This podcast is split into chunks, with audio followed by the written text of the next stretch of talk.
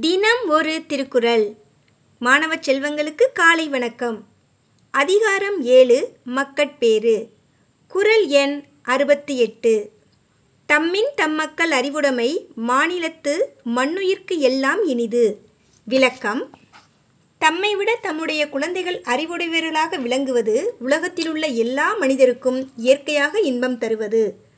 தம்முடைய குழந்தைகள் தம்மை விட கல்வி அறிவுடையராக இருப்பது பெற்றோர்களுக்கு மகிழ்ச்சியை கொடுக்கும் என்று கூறுகிறார் திருவள்ளுவர். மீண்டும் குரல். தம்மின் தம்மக்கள் அறிவுடைமை மாநிலத்து மண்ணுயிர்க்கு எல்லாம் இனிது. நன்றி மாணவ செல்வங்களே. வாழ்க வளமுடன் வாழ்க வையகம்.